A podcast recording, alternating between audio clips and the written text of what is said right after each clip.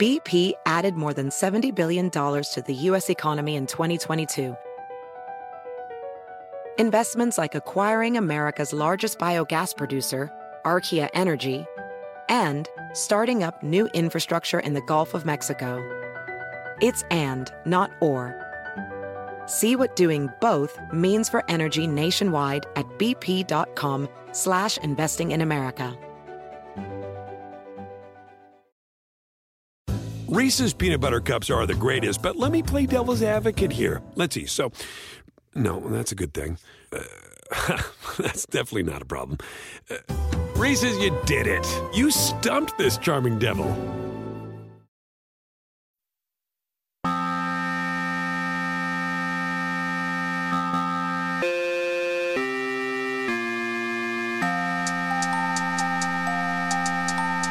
Hello, everyone, and welcome to another episode of the TakeCast. My name is Davis Mattek. You guys can find me on Twitter at Davis Mattek. In this episode of the show, I am joined by my buddy, JJ Zachariason. You might know him as the late round quarterback, and we thought, you know, it is about the time of the football offseason where people who are you know, not as degenerate as us, not, uh, you know, in these underdog best ball streets. It's about time for them to start thinking about their fantasy football draft in 2022. And JJ has a great draft guide out, the link of which you can purchase in the description of this podcast. And we kind of just went through every position, set up a game plan for drafting your fantasy football team this year. And uh, like I said, no one better than to discuss this topic with than JJ. If you like this program, you can always support it by subscribing to the Patreon for bonus episodes of the show. You can leave a rating or review on iTunes or wherever you listen to podcasts, or just tell a friend about it. That is always very useful and very helpful. And now let's go ahead and get into the episode. All right, everyone, welcoming JJ Zachariason, the late round quarterback, back to the show. Uh, multiple, multiple time guest here on the Takecast. I, I believe you were on the third ever episode of this program all the way back in 2017 and uh, we're we're sitting here. It is late june. My home league with my buddies our, our draft order is set. We're all arguing about keepers and and you know what should be allowed and what shouldn't. And i think we're we're very close to when people are going to start thinking about their fantasy football draft. So, what we're going to do today is we are going to go over some of the information found in the late round quarterback draft guide, the 2022 edition that you can purchase on lateround.com. And uh, we're to, we're to set you up to win your league, JJ. Let's do it, man. I'm sure that uh, that that third episode was filled with takes that that survived well and have, have aged very well. You know, funnily enough, they probably did pro- like honestly, probably you go back and listen and like because I I remember this was pretty big two off seasons ago, but like the death of of late round quarterback because dude. Yes. Can I say something about this actually? Can I like yes, pseudo rant course. about this? Of course. What, one of the thing that annoys me beyond belief because like I've had horrible takes, obviously, and we all have horrible takes, uh, you know, through through the last few years or so. One of the takes that I had and I wrote about and I podcasted about was how the market was shifting uh, and really focusing more on these mobile quarterbacks. And we were going to get better predictability. And with better predictability, it was going to be hard to find a late round quarterback that would be, you know, really, really viable. You'd probably have to draft in more of that QB9 to QB12 range as opposed to like the wait forever. It didn't matter. You would get a, a quarterback, or and if he didn't work, you could stream. But so I wrote about this because the, the predictability aspect of things was really important. And we've now seen that shift in ADP uh, you know, over the last couple of years, um, where uh, the the market, if you look at top 18 quarterbacks and you look at the R squared between top 18 quarterbacks and how many points per game they scored, the last two years, the correlation between the two those two variables has been by far the strongest than what we've seen over the last 10 years or so because of the mobile quarterback stuff. And it was like the one thing that I was like very proud of to be ahead of with that and with that take but because I'm tied to the late round quarterback moniker and, and such, uh, people have been like at, adding me for the last couple of years, being like, oh, look at the late round quarterback, drafting a quarterback. I've been talking about this. You should be drafting quarterbacks in the middle rounds now. So it's a totally different environment. Well, and and not only that, but the scoring distributions have changed as well because it used to sort of be we'd have uh, you know, the Michael the Michael Vick season obviously is is the most famous one, but there is there is quite a difference between the scoring that Patrick Mahomes and Josh Allen and Justin Herbert and Lamar Jackson are giving you versus what Kirk Cousins and Derek Carr give, even though those guys are the quarterback 12. Yeah, well, here, here's what I'll say. If you look at the last couple of years, um, and I put this in my guide because I think it's it's pretty, um, you know, I think it paints a good picture. But you know, a lot of people will look at like value over replacement player, or they'll look at like value over replacement starter or whatever. And you'll look at like the QB1 versus the QB12, the RB1 versus the RB24, you know, the wide receiver one versus the wide receiver 24, et cetera, and find the point difference by year to say, this guy gave you the biggest edge, you know, at wide receiver, and this is what the edge was, and compare that to quarterback and running back and whatever. If you look at quarterback, and in the guide, instead of looking at QB1 versus QB12 and just that one data point, what I do is I tier them and I look at QB1 to QB3 numbers and I average them. And then I look at QB9 to QB12 numbers and I average them. Right. So I can find sort of like this like tiered difference in delta between these two groups. What I found was over the last couple of years, there really hasn't been that big of a distinction between how uh, the, the QB1 to QB3 and how they've finished compared to the QB like 9 to QB12. And a lot of that is because in that QB 9 to 12 range, we've been seeing really, really good league winning hits. Like two years ago, that's where Josh Allen and Aaron Rodgers went. Uh, right. Last year was Tom Brady and Jalen Hurts. So we're still seeing really good hits from that range. What's different, to your point, is the next tier, which is like the QB 12 to 15 or QB 13 to 15 range, which is where you get into the Kirk Cousins, uh, you know, the Derek Carrs, uh, et cetera. Those are the guys who there's a massive, massive drop in points. And so really you could argue that, you know, in a perfect environment, in a perfect uh, sort of economy within your league, um, you know, everyone, if, if everyone had a top 12 quarterback just in a 12 team league, then the edge that you're getting with like a Josh Allen and Justin Herbert and stuff is not that significant because, you know, these guys like Jalen Hurts and Tom Brady and Aaron Rodgers and Josh Allen are still breaking out. It's really that if you're not getting one of those guys, then you're pretty screwed. Like that, that's the difference in, in where sort of this environment has, has moved because back in the day, 2015, 2016, even 2019, uh, you know, you could get these late round quarterbacks past that QB 12 range and still be totally fine because they were outperforming guys who were being drafted in the top five at quarterback. But that's just not the case anymore. But I do think if you look at like this year in particular, like there are some really good quarterbacks in that QB nine to 12 range still. I mean, the most obvious one is probably Trey Lance. Trey Lance. A guy, a guy who could just like destroy, beat this year's Lamar Jackson, Patrick Mahomes, you know, th- those kinds of seasons where uh, they blow up year two. Um, you know, I could see that easily with with being with, with Trey Lance, but there's still some other players sort of in that range. And if you want to reach a little bit more, there's still like Jalen Hurts and Russell Wilson and all those kind of guys. So like I, I just basically what I'm saying is I don't think it's like totally necessary to get like a Josh Allen type. Like it's still not totally necessary to get that and take that on and take on that opportunity cost. Yeah. I mean, I just think that probably one of the biggest differences from when I started really playing fantasy football to now. Um, I mean, the the shift in the distribution of running back touches is is probably the biggest one, but also that I mean exactly what you said, which is that the the quarterback like the the quarterback 12 through like 18, those distributions were not that different from like let's say quarterback 8 to quarterback 12. Whereas right. I mean like I'm looking at it right now, you know, Russell Wilson is the quarterback 8 or 7 depending on the software you're looking at.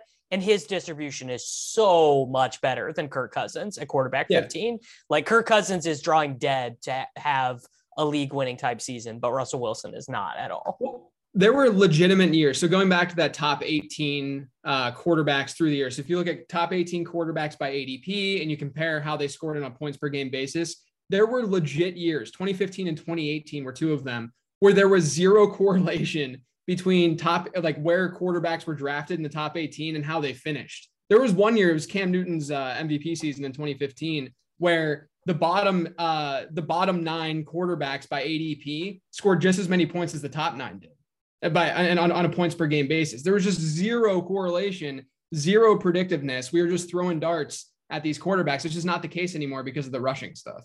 Right. So let's let's talk a little bit about uh, quarterback plan of attack for this upcoming season. I, I, mean, as of right now, we are recording this on June 28th. This episode is going to come out on June 29th. I think the obvious, the, the best quarterback pick on the board is Trey Lance, who is quarterback 10 or 11, depending on the software you're drafting on. Maybe honestly, I've not done any like sleeper ESPN, Yahoo type drafts. My guess is he goes even later, even cheaper there. But by the time a majority of people have been drafting, Jimmy Garoppolo will either be on a different team or they, you know, Kyle Shanahan will have said Trey Lance is is going to be our starter. So I for this conversation, let's pretend like Trey Lance is going to be at his actual price. Yeah, I mean, look, I, you know, right now, uh, you know, on like underdog and, and some of these best ball platforms, you know, you see Trey Lance still going after like Dak, um, which I, I don't mind Dak. Dak is fine, sure. but I think that that Lance still has a better ceiling than Dak does from a fantasy perspective.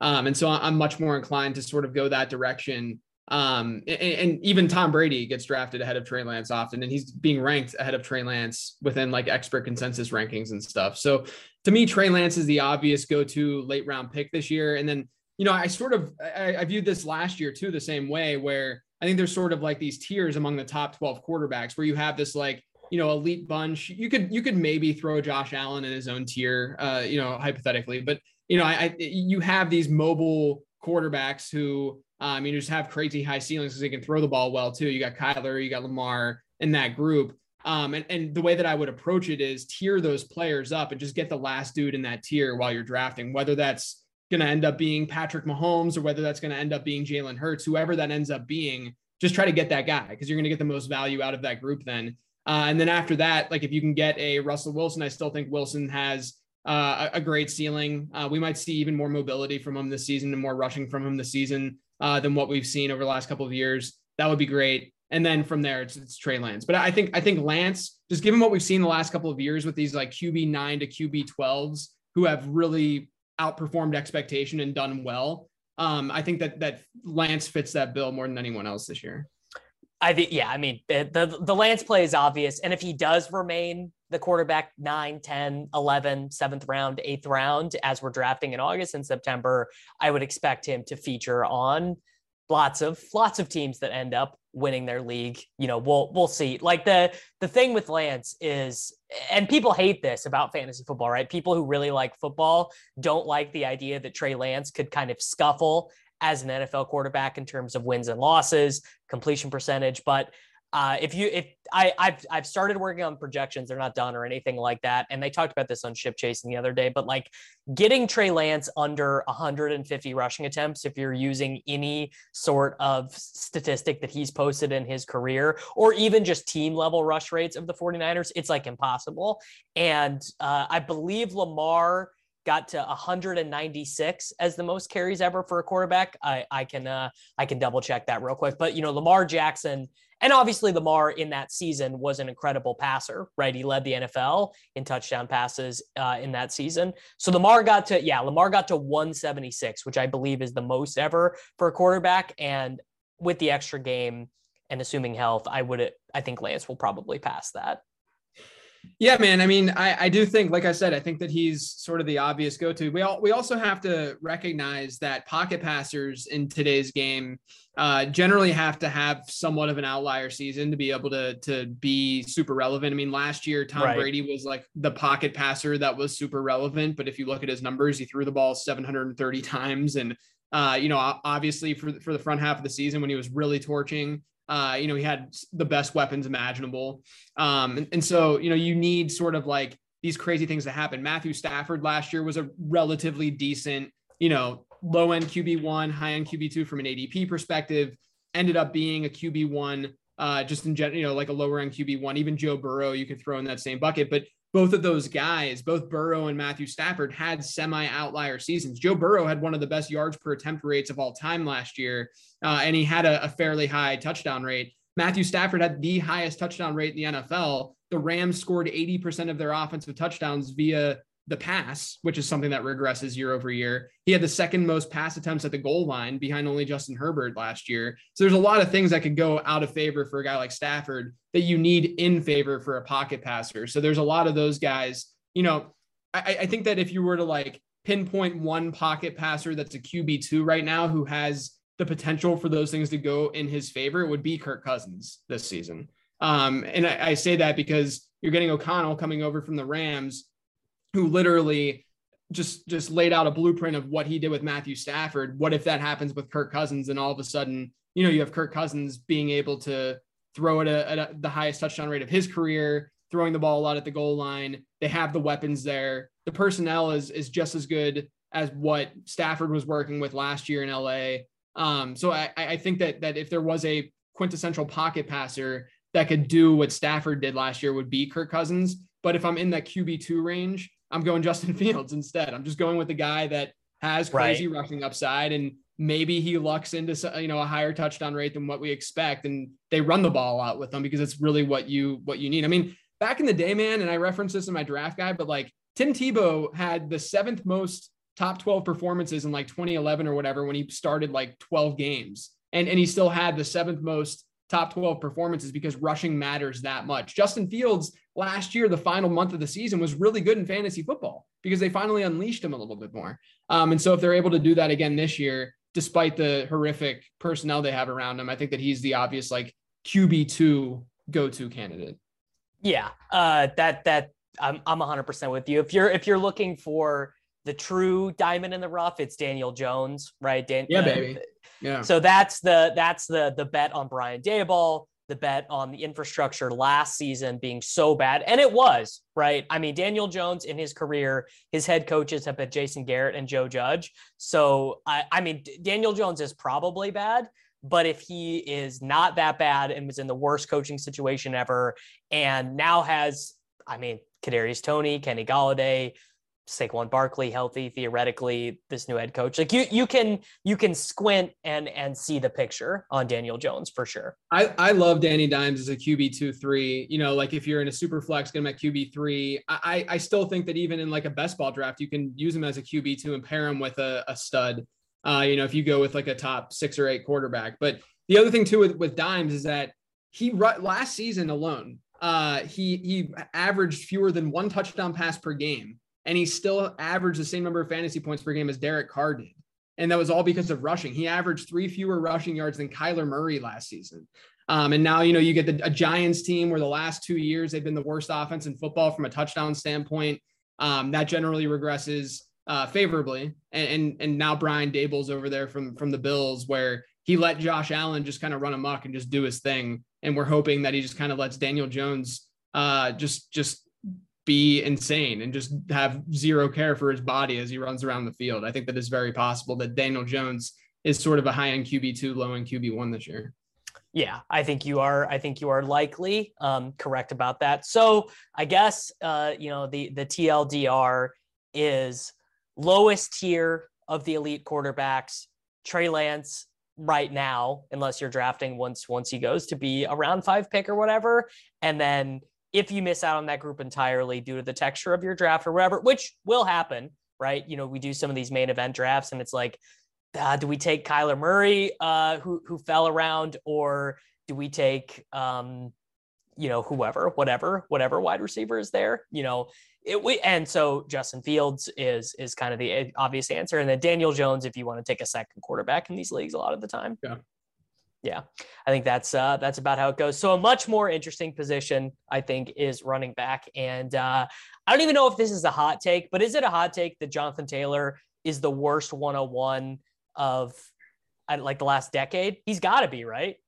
I don't know about worst, but I I think that there's an argument for sure to be made because we we had some seasons in there where like there was a, a, a legit argument with like four different guys who could be the 101 from a running back standpoint.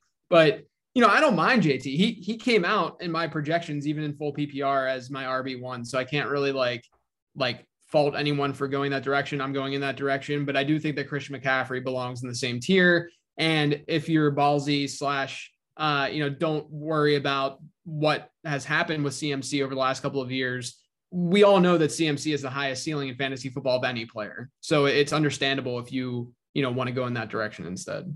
Yeah. I mean, I, I get like the the issue with Jonathan Taylor for me is that he was eight targets the final six weeks of the season or whatever. You know, it's just it's very hard for that profile of player to repeat their efficiency, right? I mean, that's like that's like your whole bit is that it's it's impossible for these guys to repeat their insane efficiency.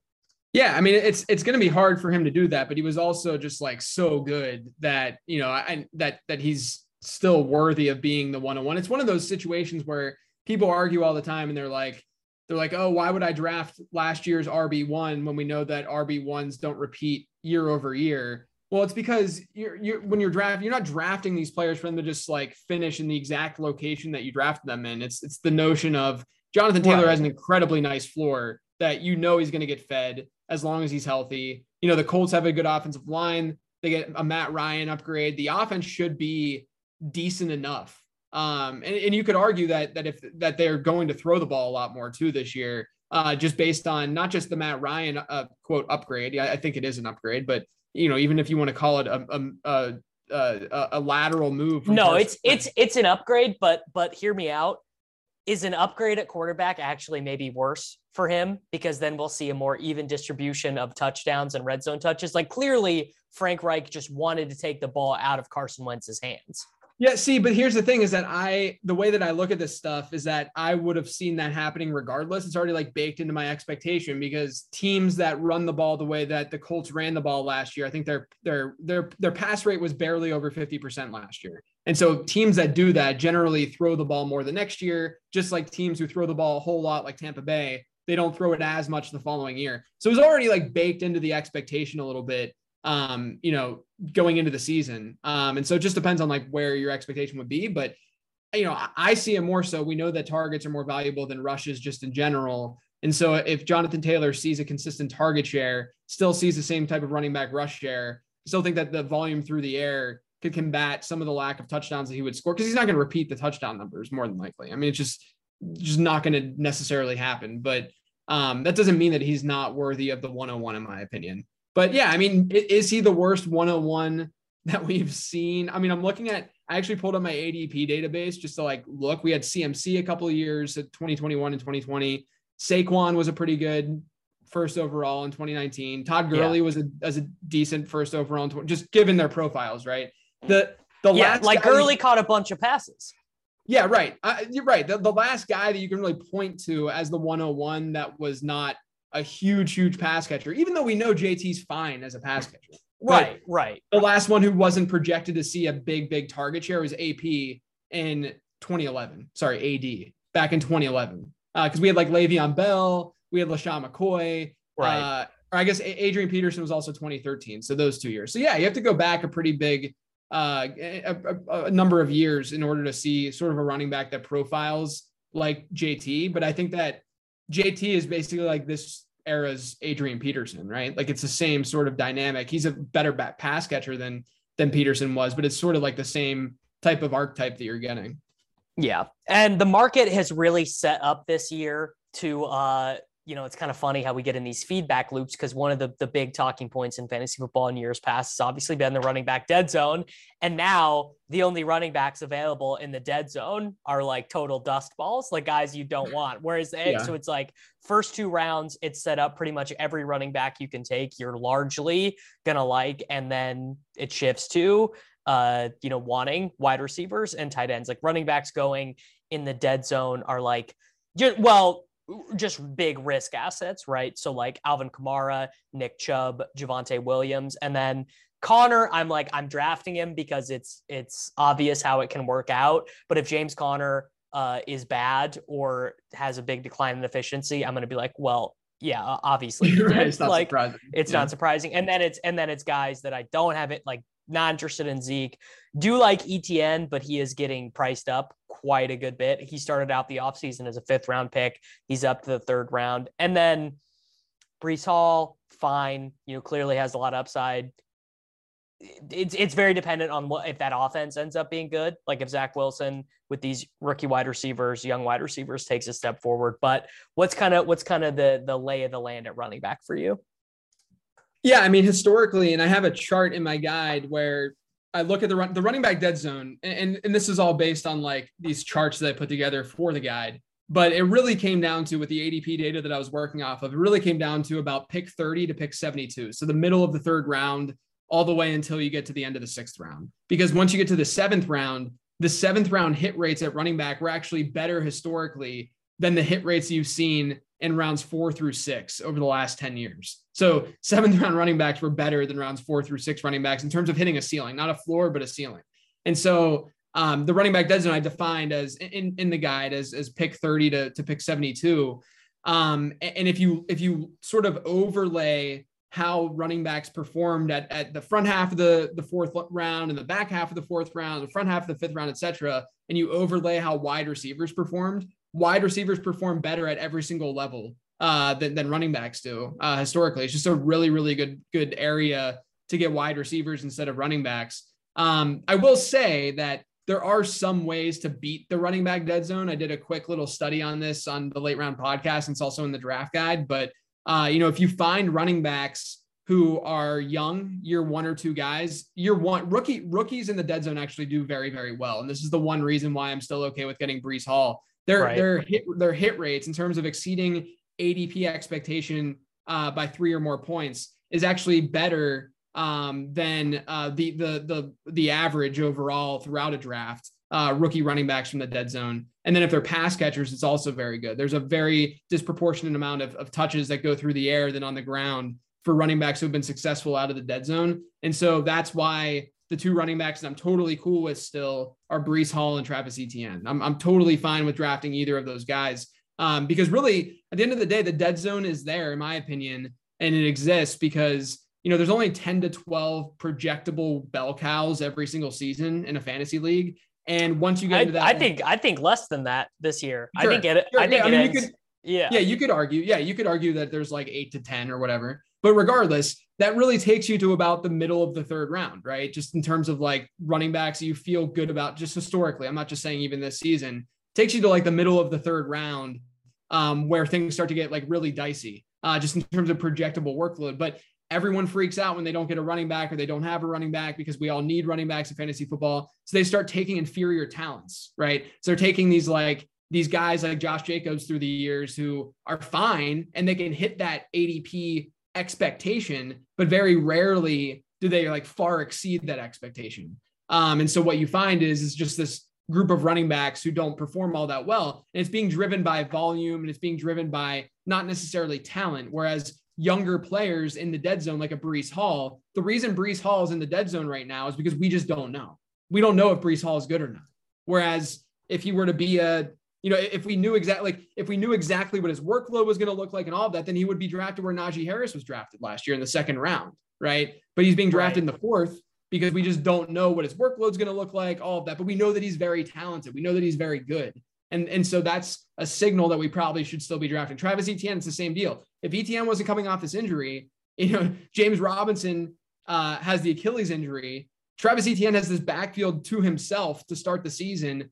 You know, he might not be like a 20 plus carry back, but he can still see 15 plus carries without James Robinson there, plus maybe a 15% target share. He'd be drafted in the second round most years. It's just that he's coming off that injury, and that's why his cost is where it's at. Uh, but he's talented, right? Like he's good. So just attract yourself to the talent as opposed to just buying into the volume like Ezekiel Elliott. Yeah, so I'm not I'm not gonna do this bit because I I've ridden I've ridden this rodeo before, but um, I, I I think probably the most impactful thing from your research that has impacted my drafting has been your research on uncertain backfields, which is it's very simple, right? The thesis is the market throws up their hands and they say we don't know who the best backfield, the best fantasy producer in this backfield is going to be, and we're not going to take a stand on them. So they're both going to go late. Uh, mm-hmm. And and we had all time historical examples of that in 2021 with Leonard Fournette coming out of the Buccaneers backfield and James Conner.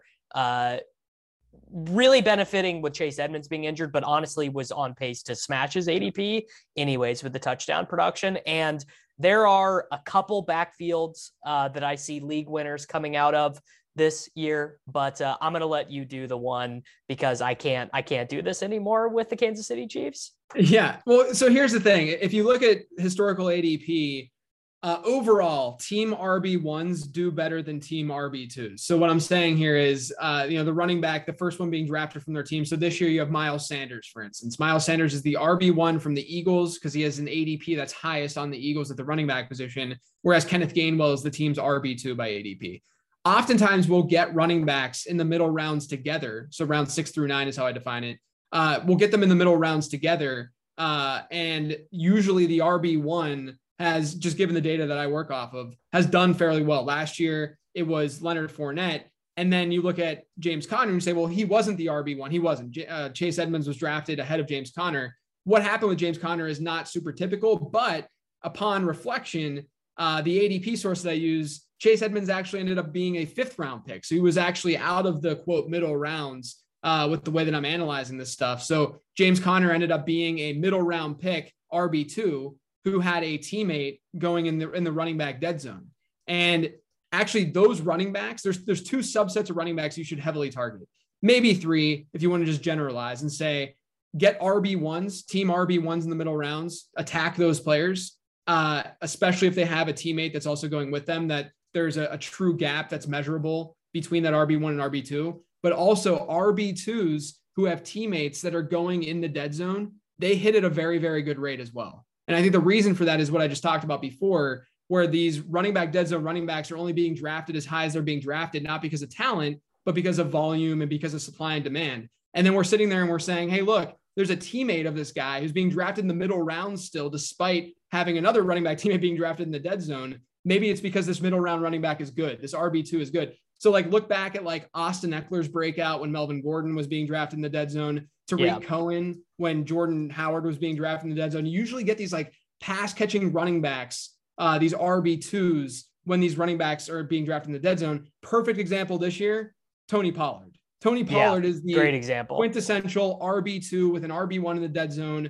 breakout type of type of example. You can also go the RB1 route and just target these RB1s, whether you want to get Miles Sanders. I still think uh, Kenneth Gainwell is a good late round pick too. But you, you can get a guy like Miles Sanders. But uh, Clyde Edwards-Helaire does check a lot of boxes. Like objectively, he checks a lot of boxes. And if you want to, you know, the nice part is the opportunity cost is actually slipping because people are not drafting CEHSI because of the Jerick McKinnon signing right now. But right.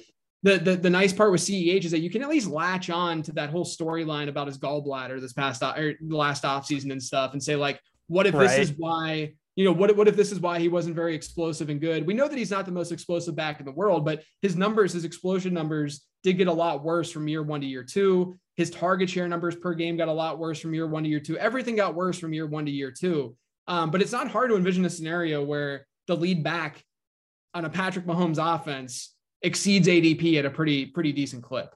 Um, you know, he he really to me fits the mold best of like who is this year's James Conner, Leonard Fournette type breakout. Um, you know, I, I'm not saying that like to go like super, super, we know it can go south. I'm just saying that from like a checking the box standpoint, um, part of the reason why CEH, I think, is being drafted where he's being drafted is because so many people have been burned by him, right? Like that's, that's what it comes down to. So, oh, a hundred percent. I mean, th- there's so much emotion involved in this. Yeah. Like if you just, if you look at it objectively, you're like, okay, here's this guy. He at least profiles as a guy who's capable of catching passes. You know, I mean, that's what he did in college. He's not demonstrated that skill as well in the NFL, but he has done it. For example, yeah. there was a game against the Eagles last year. You know, he had like 150 combo yards and scored twice. Like he's he's not good, but he's not like horrible. And like that's all like neither is like Leonard Fournette or James Conner. Like these these are just they're they're, they're just guys. The, the thing that annoys me with the CEH stuff is that people in hindsight act like CEH is this horrific running back. Like, like that he was this horrific prospect. Like, yeah, should he have gone ahead of Jonathan Taylor and DeAndre Swift in that class? Probably not. Uh, no. I mean, I think we can most definitely say that now. But it's not like CEH was coming out of school as this like really untalented back. People were just saying he shouldn't have been drafted ahead of a guy like Jonathan Taylor, who on paper looked like an absolute maniac, right? Um, and, and, I think that just because of the, these like expectations and like how things kind of have gone down with him, people are just really, really turned off. But if we if we sort of like remove that bias, I think that he'd probably be like a at least like a sixth round pick right now, right? Like around that range, like like in that like Antonio Gibson, Josh Jacobs sort of range. But he goes a round or two after them in in most drafts. Yeah. So who are your like well uh, let, us talk a little bit about zero rb so zero rb very simple uh, it, it takes advantage of the fragility of the position. You are more apt to find weekly fill-ins at running back than you are at wide receiver, right? Saquon Barkley misses a week with an ankle sprain. You pick up Matt Breida. James Conner misses three weeks. You pick up Eno Benjamin or Keaontay Ingram or Darrel Williams or whoever. We see these cascading injuries. I mean, once a year, you'll get to a team where I mean the Ravens last year, right? Like they were they were running out Latavius Murray and Ty'Son Williams and Le'Veon Bell. Like it, it is just a fact of life. Uh, I think that zero RB teams have a, a much more difficult time generating huge scores in best ball for a very obvious reason. You cannot take advantage of the waiver wire. Uh, however, my my guiding philosophy, especially in high stakes leagues, FFPC main event, but this works for 12 team home leagues too, which is that uh, having a great running back too is obviously a huge advantage, but it's kind of the least important position because of how uh, how replaceable that is if you are a good waiver wire manager. Yeah, I mean, really, I, the, my go-to strategy for years and years has always been hero RB, anchor RB, whatever the heck you want to call it. Uh, you know, there, there's a lot of names for it now, but the reason for it is because uh, you know you're only going to get one or two picks in these, or I guess two picks, let's say. You're only going to get two picks where these like truly stud running backs are being drafted in your fantasy draft. And if you opt to go with a wide receiver with one of those picks, then which is fine because the wide receiver hit rates in the first two rounds are out of control, especially the first round. They're right. out of control historically. So like if you want to go with a wide receiver there, then that means your you know your alternative is most likely if you're not getting like a an elite tight end, then it, it's most likely a running back. Um, and then there's this huge gap in the running back dead zone where you generally don't want to draft running backs. And then you hit you know this like round seven plus range where you start to draft running backs again, which plays into you know anchor RB. Get that stud running back.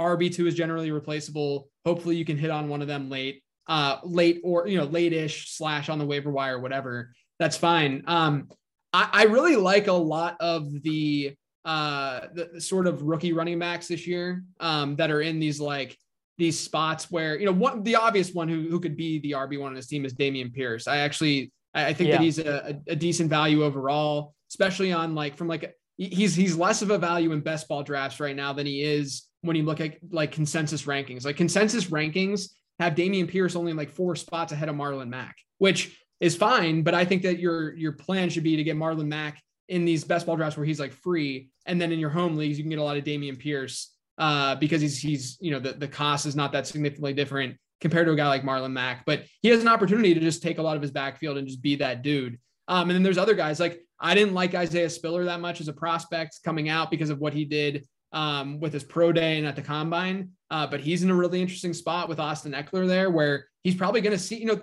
the Chargers have been trying to fill this RB two void for years. They just haven't been able to do it because everyone that they've they've see. Uh, that's filled- the reason. That's the reason I don't like him because I just assume whoever they whoever the next Justin Jackson, Josh Kelley, uh, Kalen Ballage. Oh, who's the other guy?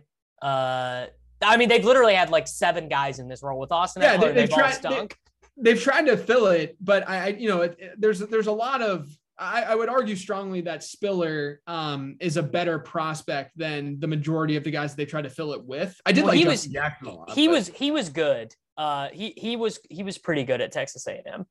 Yeah, it's just that you know my model in particular, like he he just missed that 90 threshold for speed score, which really really knocks a player down in my model. So my model didn't like him nearly as much as I probably do, more subjectively. Um, I, and I think he's just a great like redraft pick. Like you don't have to invest in dynasty. You know, there's no long term play there then. Uh, so if you want to just throw that dart and redraft and see if Austin Ekeler, you know, number one, Spiller could just be a flex in general, just seeing work week to week. But number two, if something happens uh, to Austin Ekeler, now you have the RB one on a team that is going to be the most high powered team or one, one of the most high powered offenses in football. So I like going that direction too. Um, and then it's like some of the other rookie running backs, like I don't mind Tyler Allgeier. I like them as a prospect more than the consensus did though. So take that with a grain of salt. Um, you know, if you want to really uh, play into, he's more of a handcuff than anything else, but Khalil Herbert's pretty interesting. I think, uh, you know, in Chicago, I don't mind Ty Davis Price as a dart throw either. You know, looking back, I, I, actually when I was researching the oh he's the he's the best pick on the board. Tyrion Davis Price is probably yeah, so my favorite pick on the board. You want to know something crazy? Did you know this? I, I, I didn't know this when I was researching it, but since Kyle Shanahan became head coach of the 49ers, they've, they've had, had, a different, lead rusher yeah, every year. Different lead rusher all five years. Year. Yeah, every single and if year you, lead rusher. If you go back to Atlanta, uh, it it flip flopped around to the Freeman repeated twice and that was yeah. it. So, so I can Shan- see. I mean, I'm sure. I'm sure it was pretty similar in Washington too, because it's not like Alfred Morris was like the dude forever there, you know. Um, and so yeah, I mean, it, it's definitely a player who I didn't really care for as a prospect. Didn't have great production in college, but I don't think you need to care about that that much when it comes to San Francisco. You just got to throw darts at that backfield because there's so much. Uh, Trey ambiguity. Sermon. Trey Sermon was a seventh round pick last season, and he went with the exact same pick, the 49ers last pick of the third round the year Right. before. And that was the pick they used on Tyrion Davis Price. Yeah, and I'm not saying anything. You know, I'm not drafting a ton of Elijah Mitchell because he's in the dead zone. He's not a pass catcher. Those are the things that I just don't really want to invest heavily in. But I so don't I, mind. I, I go back and player.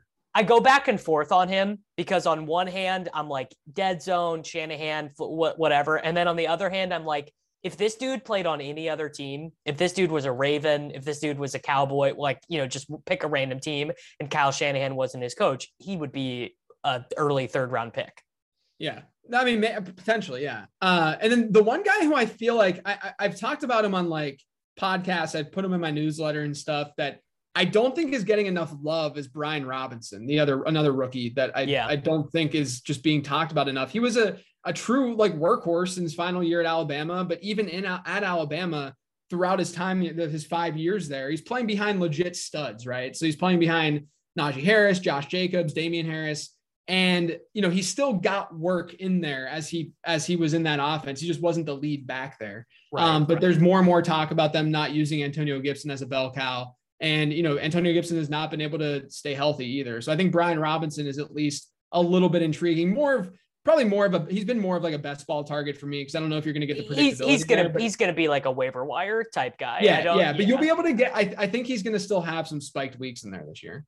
Um, so my my uh my you know, we do these radio spots and you go on other people's shows and. And I always ask you, like, you know, who's going to be the guy? Who's going to be the Fournette Conner this year? I mean, I think Pollard is probably the best answer, but he is uh like if you're drafting with sharp people, you are going to have to pay for him.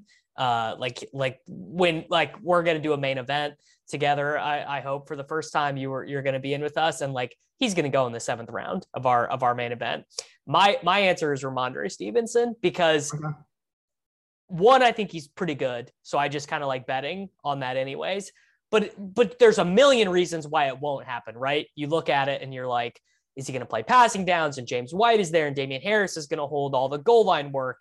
And they have drafted Pierre Strong and Kevin Harris, and oh, Ty Montgomery's actually there, and there, you know, so many ways that it can happen. And my my thing is like, yeah, that that's why he's so cheap. That's why a guy who was that efficient as a rookie rusher on an offense that was way better than people expected. They were the seventh offense in DVOA total. And then if you take out that uh, Buffalo game where they threw three times, they were the third offense in DVOA. So it's just it's it's it's a way that, like people's biases are way overriding the cost on him, in my opinion.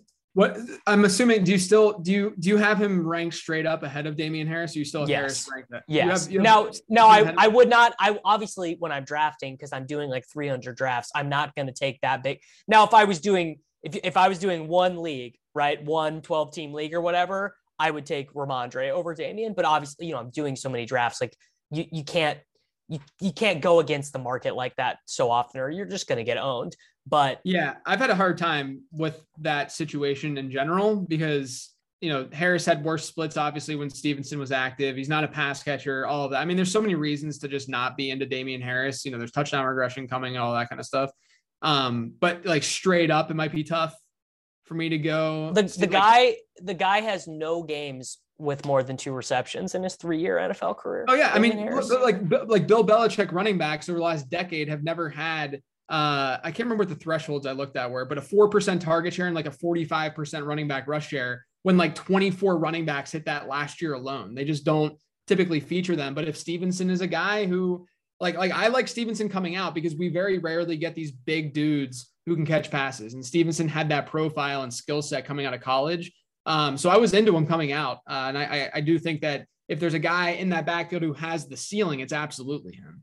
So I was I was telling this I can't remember if I was saying this to Karain or to Bime Ford the other day, but the the comparable role in this backfield would be the Rex Burkhead year in 2017, where he got a bunch of goal line carries and also led the back. Well, James, I, I'm kind of treating James White like a non-factor in this because Right. You have to. y- the- if, if James White is fully healthy, ready to go, James White, then hon- honestly, he is probably going to be the guy in the Patriots backfield that you wanted to draft at cost. But that that 2017 Burkhead season, he had 64 carries and 36 targets in 10 games. Yeah. that that is the role, right? Except except you you tilt it a little bit more. You give Rhamondre like let's say 140 carries and 55 targets with the goal line work and an offense that we expect to be decent-ish. Like that that's kind of what I'm envisioning. Yeah, I mean, I can at least tell you I've drafted way more Stevenson than Harris this year, so I I understand the the Stevenson love for sure. Yeah. Uh, all right. What's what's your answer? What's your answer for for league or or maybe not even league winner, but your your answer for this year's Leonard Fournette, James Conner? Yeah, I mean, I mentioned Clyde Edwards-Helaire earlier. I think that he like at least checks the boxes with what you would look for that. And then uh, you know, Tony Pollard is is pretty interesting. And then another guy who I you know, I'm just drafting both players in this backfield because I think it's an intriguing situation uh, and backfield. But I, I, wouldn't be surprised if Miles Sanders is that guy either. Um, you know, he's yeah. he's set up very, very well. People have been burned by him. It's just another situation where like there's at least some talent there, but people just don't want to really go all in on the guy because he's burned them so so often. But he's also burned them from the from the dead zone and from the early rounds and not this mid round range. Uh, but I, I really like Kenneth Gainwell too. So I'm I'm throwing darts at both of the. You know, if you're in multiple leagues, I would I would just try to um, you know, pick off both of these guys because Gainwell had a really underrated rookie season. He had a lot of volume through the air that we don't typically see from running backs his year two score. I have a year two model that looks at how players are going to do in years two and three of their NFL career. He scored really well there. Um, so I really still like Gainwell, but I, I, think that you can look at Miles Sanders and say, okay, I can see a scenario where he really blows up this year too. Yeah. All right. Wide receivers. Uh, just, just draft like four rookies and then log out. There you yeah, go. Yeah, man. That's all you got to yeah. do. I'm all about I'm all about some rookie wideouts. I uh I did a, a quick like look and study uh, you know, on the late round podcast and in my newsletter and stuff, and basically found that, um, you know, rookie wide receivers that are top 100 picks by ADP. So we're talking like studs, right? Like when we talk like top 100 picks in like a dynasty startup, it's totally different because you're getting rookies that were drafted on day two, you know, in those in those top 100 picks like Sky Moore, etc. Um, but in in redraft, and I'm not even talking about best ball. Best ball skewed a little bit because it's a little bit sharper, but historically uh, top 100 rookie wide receiver picks. There haven't been that many of them, uh, but they're like the studs of the studs. They're like Mike Evans and AJ Green, and this year it's going to be Drake London, maybe maybe Treylon Burks. You know, in, in your in your home leagues and stuff, going in the top 100. Um, you know, maybe we see Chris Olave end up being in there, but basically, whoever's in the top 100, they not only exceed expectation at a really really high rate, but their second half numbers are way better than their front half numbers, which makes sense because it takes time for these rookie wide receivers to get acclimated to the league and stuff. Their second half numbers are better. So they're going to be even better during the most important part of your of your fantasy season. And then if you look at why rookie wide receivers that were drafted between picks 100 and 150, uh, we see a massive, massive jump in points per game from the front half of the season to the back half of the season because these are guys that are probably day two picks you know, their teams aren't necessarily throwing them on the field right away to start the season. So they're not doing that well. And then boom, they just take off because they're starting to get a little bit more uh, work in their offense. Um, so definitely target those guys as well. Because we're seeing, we, we see them just exceed expectation at this like absurdly good rate. So I, I love Drake London this year. Like I, I'm getting Drake London in a ton of spots. Um, you know, I, I understand the quarterback situation isn't great, but he's he's really fits the mold of like what we've seen historically from these rookie wideouts that have have really exceeded expectation. Mike Evans probably being the best example, uh, you know, of that historically. So if Drake London is as good as advertised, which my model thinks so, you know, obviously the NFL draft thought so, him going eighth overall, uh, I think he's in a very very good spot. Yeah, and I mean, I mean, I think we should talk a little bit about like the base case why this is because th- this is something I've been thinking about, which is I don't actually think that all of a sudden rookie wide receivers just got better. That might be part of it. It could like it could be right. Like college football is a little bit more competitive. Um, these guys are are just playing a lot younger, like serious football, like seven on seven, and and high school football is like you know it's also its own crazy business. But also, uh, like rookie wide receivers, even first round picks or whatever, used to kind of have to bide their time. Like they like uh, like Justin Jefferson playing uh, two games behind uh, Olabisi Johnson would have been like 10 games five years ago. You know, it's just like even even these I, I, mean, and we see this with rookie quarterbacks too. Like it used to be the norm that you would take a quarterback in the first round and they would sit for a year, and now that's flip flopped, right? Because and, and, which I think is like uh, an analytics thing of like you're wasting this guy's rookie contract. Yeah, I think it's it's probably a little bit of that, and also you know my analysis is looking at these guys versus expectations, so it's all relative to where they're being drafted, and so if these guys, if these rookies start seeing higher ADPs, which some of them might, but I still don't see a scenario even in like these sharper drafts, like even in like high stakes leagues or you know underdog like higher stakes underdog drafts and such.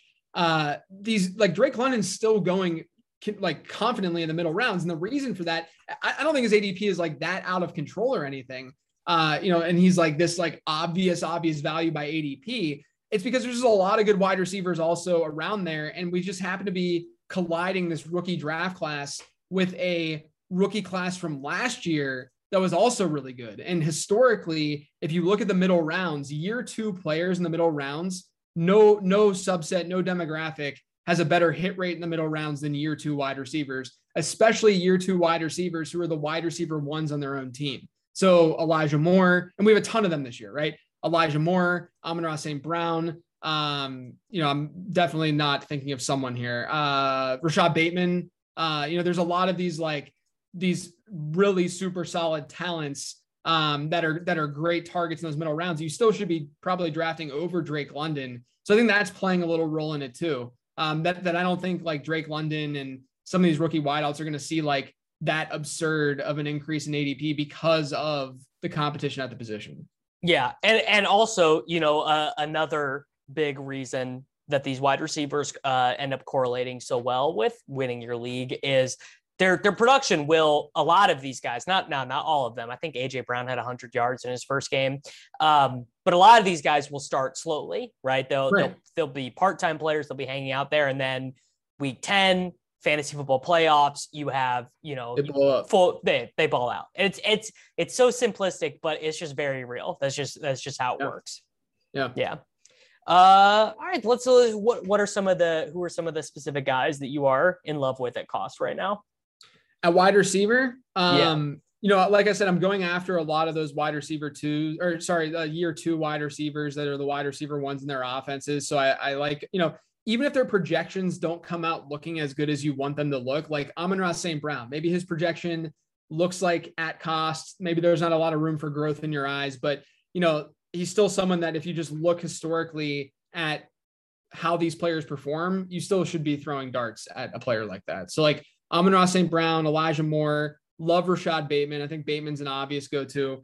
You know, compared to Toney, the, Toney is like the biggest smash on the board. Toney, right Toney is Toney is my number one. Toney is my highest rostered player right now, and he's my my favorite favorite wide receiver value for all the reasons we talked about with the Giants offense already. Uh, Toney also had an absurd yards per route run rate last year. Um, and, and yards and, and, target per route run rate was out of control. Is really with just elite company um, you know, I, I think that you just got to buy into what if this guy is is is really good.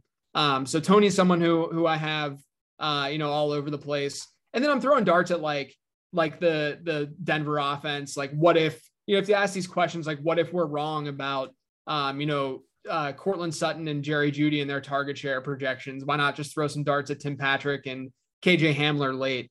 Um, so I'm going after guys like that. Uh, but yeah, I mean the, the the middle in the middle rounds, I'm really just going after these these wide receiver two or sorry again team team wide receiver ones who are in year two of their careers because their hit rates are almost like double of what we've seen from the general population in the middle rounds. Yeah. Also, I think this is a hard for people who are not like mega nerds to think about, but you you want to be drafting more really good wide receivers than you have starting wide receiver spots. This is something yeah. like I I see people make this mistake when they first start playing fantasy football.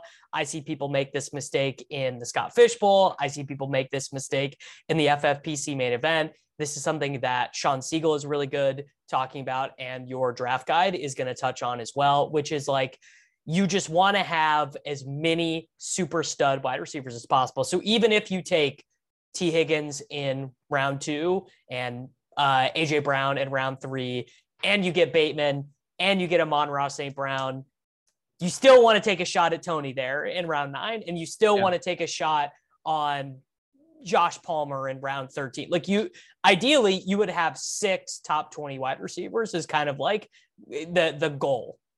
Yeah. And I I also think, you know, to this whole wide receiver discussion, I have found of all the positions, um, you know, if you're doing best ball drafts and stuff and you're, uh, the, the, the ADP with those drafts are pretty drastically different than what you're going to see in your home leagues. I think a lot of it is driven by stacking, right? So, uh, you know, a lot of these guys, like Gabriel Davis is a perfect example where his ADP is pretty high in these best ball drafts, but a lot of it is is Josh Allen managers just reaching to get a stack and to get Gabe Davis. But if you look over on like Fantasy Pros or something and look at the expert consensus rankings, yes, he's way yes. lower. Like he in your home league, Gabe Davis is going to be a great pick.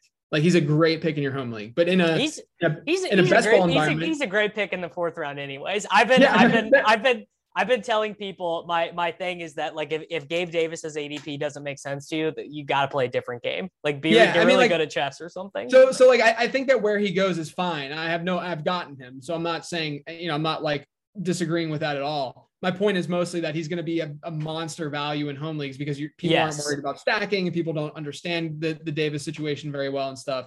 People also just like generally overstate the opportunity cost of like mid round picks and like like if your fifth round pick doesn't pan out, it doesn't matter. It's it's fine. I mean, this is the, the I I always bring this up every year in the off season when we're doing these primer type shows, which I I tell people, you know, pull up your sleeper app, pull up your ESPN app or whatever, look at the team you drafted, and then look at the team you started in the last round of the playoffs, and look at how many look at the overlap. Like chances are you've kept like maybe five players all year, maybe. Yeah. Yeah, and and like th- this is the dilemma that people have all the time, and they're like, "How is Gabriel Davis going at wide receiver 25 in redraft, but he's wide receiver 43 in dynasty or whatever?" Well, there's a different cost of acquisition there, right? The cost of acquisition in a dynasty league is you got to hope that Gabriel Davis does actually pan out, whereas if he doesn't pan out in redraft, you're still fine. Whereas if you're actually paying like a future first well, he should he should be way higher than that in dynasty. I would I would pay a future first for Gabe Davis. I think. Right. Well, I'm just I'm just bringing up the example of I don't yeah. have a strong enough Gabe Davis dynasty take. I have a strong enough redraft take that you should be getting him. But like like my point is that the, the you have to always keep the cost of investment top of mind with this stuff. And once you get into like round five, round six, and such, uh, the opportunity cost is not that significant. You can really shoot for the stars. Yeah. Um, favorite favorite wide receiver pick on the board before we do before we do t- it, Toney. It's got it's it's Toney. Yeah, I think Toney's probably it because I I mean I'm I'll just go by what my uh he he just he checks he checks every box. Like the offense should be better, first round pick, second year wide receiver, wide receiver it. one, yeah, wide flat. receiver one from his team. Yeah, uh, there, there's that, and then I also I I'm buying more and more into Russell Gage too, but I think everyone's kind of doing that. Yeah, I'm not really because I think they're going to sign Julio Jones. But even if, if Russell Gage is why I don't win in fantasy football this year, uh, it's like it's like the same thing. It's like it's like uh, you know maybe I'm one of the people that should be playing chess instead because I don't get Russell Gage's ADP. Yeah, I think it's. I mean, it really just comes down to the fact that I don't think Chris Godwin's going to play until like November.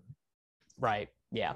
That's it. Uh, tight ends draft an elite guy or log out is it like yeah. it's it, every year it's like tight end six through 12 are like the worst picks on the board so it's so bad yeah it's really obvious this year too like when when that sort of like starts it's like that dalton schultz range and like the like i don't mind schultz as much but once you like i will never understand tj hockenson i'm never going to understand tj hockenson i don't understand why the Amon-Ra St. Brown breakout happens last year, and everyone says, oh, it's because TJ Hockenson's been out. Why are we giving TJ Hockenson the benefit of the doubt that TJ Hockenson's going to be better than Amon-Ra St. Brown at commanding targets when he's back? Or what better than DJ Chark, or better, or better than DeAndre Swift, or better than Jameson Williams when he yeah, gets back. Like, in what world do you want the Detroit Lions offense to run through a running back and a tight end through the air? Like, it doesn't make any sense. Why would you not want to go through uh, one of the one of the better rookie wide receivers that we've seen over the last decade?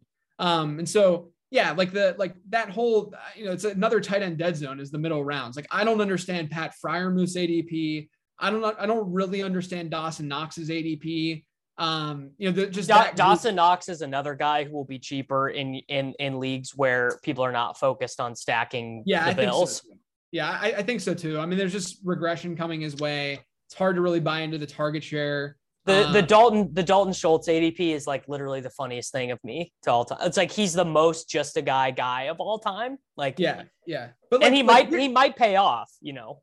Here's the thing that like like there's so many like arbitrage plays with tight end every year. Like you can generally find like you take a middle round tight end and you can find a late round tight end who's going to be basically them. And This year, like TJ Hockenson, right? Who's the late round tight end that's TJ Hockenson? It's Cole Kmet, period. Like what, yeah. what is the, what, there's not that big of a difference between TJ Hockenson and Cole Kmet. Cole Kmet's probably going to see a higher target share in his offense than TJ Hockenson's going to see. The Lions are still going to be fairly run heavy, even though they're, I mean, they're going to try to at least. Like, I understand that the offenses are a little bit different. You're probably a little bit more bullish on the arm of Jared Goff than Justin Fields. I get all of that, but there's no competition for Cole Kmet. He's going to see a higher target share. They're going to score points in a very similar way. Um, so, like, you know, it's just, it's stuff like that where, you know, even like a Dawson Knox, Dawson Knox to Irv Smith, right? Like, why is Irv Smith that much dramatically cheaper than a player like Dawson Knox when the offense could still be just as good. He's also not going to be, you know, like this top option on his team uh, with with other guys ahead of him at wide receiver. Um, there's just there's just a lot of arbitrage type plays. I think that you could you could throw, or even Hunter Henry could be Dawson Knox, right? It's like the same like red zone target. He's going to score the majority of his points through through touchdowns, all that kind of stuff. So that's kind of the way I approach it. If you're not going to get an elite tight end, um, and, and of the elite tight ends, I think I'm gravitating most towards Kyle Pitts. Um, but if you're if you're not getting the elite tight ends, then you should just wait and wait and wait. I mean, there is quite like I I obviously love Kelce, um, but there there is quite an opportunity cost in taking a tight end in the first round, which was you you you were the you were the originator of this point uh, back when you used to hate Rob Gronkowski. But I I mean, tell me Albert O doesn't have a path to finishing. Oh, I love Albert O. Like? I yeah, mean, Albert O's great too the the Greg Dulcich false flag operation is one of the is one of the biggest you know tricks that's ever been pulled on the fantasy football public. The other thing too is that if you look at wide receivers historically and you associate breakout wide receivers to where their quarterbacks were drafted by ADP and you look at breakouts versus non-breakouts, breakouts actually have technically lower average quarterback ADP than non-breakouts do. But at tight end, it's the opposite. Tight end breakouts generally come from uh, offenses because, that have very good quarterbacks. And it's likely this is my logic. I'm sure that you're going to say this, but my logic is that because tight ends are not the first read and good quarterbacks can get through their progressions and they can get to the tight end quicker through their progressions. And that's why they get a little bit more looks. But there's there, there's an insane, an insane hit rate when you can get a late, late round tight. And this is why I'm on Gerald Everett, because there's an insane hit rate when you can get a very late round tight end who's associated with a top five quarterback Last year we had Dawson Knox and Dalton Schultz because at the time Dak Prescott was a top five quarterback by ADP. This year I think Gerald Everett sort of fits that mold and would be that guy. But yeah, Albert O, good quarterback, all that kind of stuff. I think that you know he's just depressed in ADP uh, because there's other weapons that people are giving higher target shares to. But at tight end, you can get a 15% target share and still be a tight end one. So what I was going to say was that the the threshold for being a like a good scoring tight end is lower, so a larger percentage of the, your points that matter can be driven by touchdowns. Yeah, like exactly. you don't like like Robert Tonyan. Well, Tonyan scored eleven touchdowns two years ago or whatever yeah. on like fifty targets or something. But like that's fine, and and you would you would expect that to happen in an offense with a good quarterback as opposed to Jared Goff. Yeah, exactly. Yeah. Well, there we go. I mean, we just we just went through we just went through the positions. I mean, what is what is your uh like so someone's getting ready to head into their draft. What's like just kind of your general gist you give like when you're when you're you're you know your buddies from high school text you and they're like hey dude i got this draft I, I do you get this you might not get this you might be so well established you just send them to your website but i still get this no i get it all the time yeah and and, and so i I, I I love when people come out of the woodwork. I haven't talked to them in like eight years, and they hit me up and they're like, "Hey, I have this draft coming up. Can you help me?" I was like, "Dude, I haven't talked to you since like like right after college. Why would I be texting you about this this draft stuff?" Um, but yeah, I mean, if I were to just say like a few things about drafts this year, I think that it's still, you know, I'm going to probably go in like my home leagues and stuff. And I'm doing this in best ball too. I go pretty heavy modified zero RB or anchor RB, whatever you want to call it um, go big or go home at tight end. Um, I'm mostly, I will say this too. I'm mostly going home though at tight end. Like I, I'm, I'm more inclined to, in like best ball drafts and stuff. I'm more inclined to get three later round like Irv Smith types than I am getting like a Kyle Pitts with an Irv Smith or something like that. But I still am getting some of the early round tight ends. Don't get me wrong. Um, and then at wide receiver, you know, you want to get those guys that are around the dead zone area. Um, they're not as like enticing this year. It feels like like like just objectively, like Jaylen Waddle and Diontae Johnson and stuff, like they don't do it for me like some of the wide receivers that we've seen in that area before, but I got to trust the process a little bit. um, and get those second year two wide receivers in the middle rounds. They're usually really, really good hits. Um, and then at running back, make sure you're getting young guys in the dead zone, pass catchers uh, overall, and target those RB ones over RB twos in the middle rounds. But if there's an RB two that you're targeting, make sure that he has a running back teammate in the running back dead zone. Don't get RB twos who have RB one teammates that are going very, very early because they generally do not pan out very well. Perfect. Are you taking Taysom Hill as a tight end eligible no. player on underdog? Not, i know that that's your thing. I know that you're like 50% exposed. I, let's not, see, let's let's see how much I'm at. I'm at up to this point. I I'm honestly not, I I don't. I think I, I, have, but I'm not. I'm not aggressively like you are. Well, I just want to get everyone's opinion on this because everyone has such a different opinion on it. You know, like some people are like, "You're eating 17 zeros, like you're a moron." Like some people see that. It's it's it's such a fantasy football Rorschach, and then other people are like, "I want to draft 150 teams and then lose in week 17 because I didn't." Have the foresight to take like a little bit of this guy who's literally playing quarterback and is eligible at tight end. Like, like I get it, I get it. Trust me, but I, I, I have not gone. I mean, I, I have some. I haven't like faded them, but yeah, I mean, I'm not as like, yeah. I mean, like you're obsessed. I well, I'm obsessed because I like games more than I like football, right? Like I like just at the end of the day, I like I like games more than I like football and the potential for this guy to break the game structure, I think it's it's fascinating to see people deal with it in real time. Yeah. yeah. Um all right, dude. The draft guide, late round. What what are people what are people getting in season on on lateround.com? Where can they buy the draft guide, all that good stuff? Yeah. So draft guide, uh, you can get that on lateround.com. It's twenty four ninety nine after July 1st. Um, you know, it's, it's got, you know, a lot of draft guides out there, nothing against anyone who's done draft guides because they're very good, but a lot of the draft guides are very like player profile focused and stuff like that. So I took it a direction of more strategy. Um, and I still give player takes and I'm updating it weekly. So you'll get an email every week if you buy it with an updated guide where I update like my players to avoid, players to target, dart throws, my rankings, that kind of stuff. But there's a foundation there that, you know, I put a lot of work into, um, you know, to, to give you a, a, again, a foundation of like how you should draft and why you're drafting the way you're drafting and stuff like that. So that can be bought on lateround.com. And then in season, uh, I have my Patreon where I'll have my rankings, my in season rankings, weekly rankings, all that kind of stuff. Um, and uh, have a Discord and stuff where I talk to patrons and answer questions and all that fun stuff too. All right, everyone, lateround.com buy the draft guide, obviously, do all the stuff, listen to the podcast. Uh, you guys, I, I, assume everyone listening to this knows knows all of the great JJ Zachariason stuff. Hopefully, we will be able to get you on at the Swolecast sometime soon. You can, you know, yeah. celebrate Rob Gronkowski's retirement, and uh, everyone, we will uh, we'll be back next week. Across America, BP supports more than 275,000 jobs to keep energy flowing Jobs like building grid-scale solar energy in Ohio and producing gas with fewer operational emissions in Texas. It's and, not or. See what doing both means for energy nationwide at bp.com slash investing in America. Reese's peanut butter cups are the greatest, but let me play devil's advocate here. Let's see. So, no, that's a good thing. Uh, That's definitely not a problem. Uh, Reese's, you did it. You stumped this charming devil.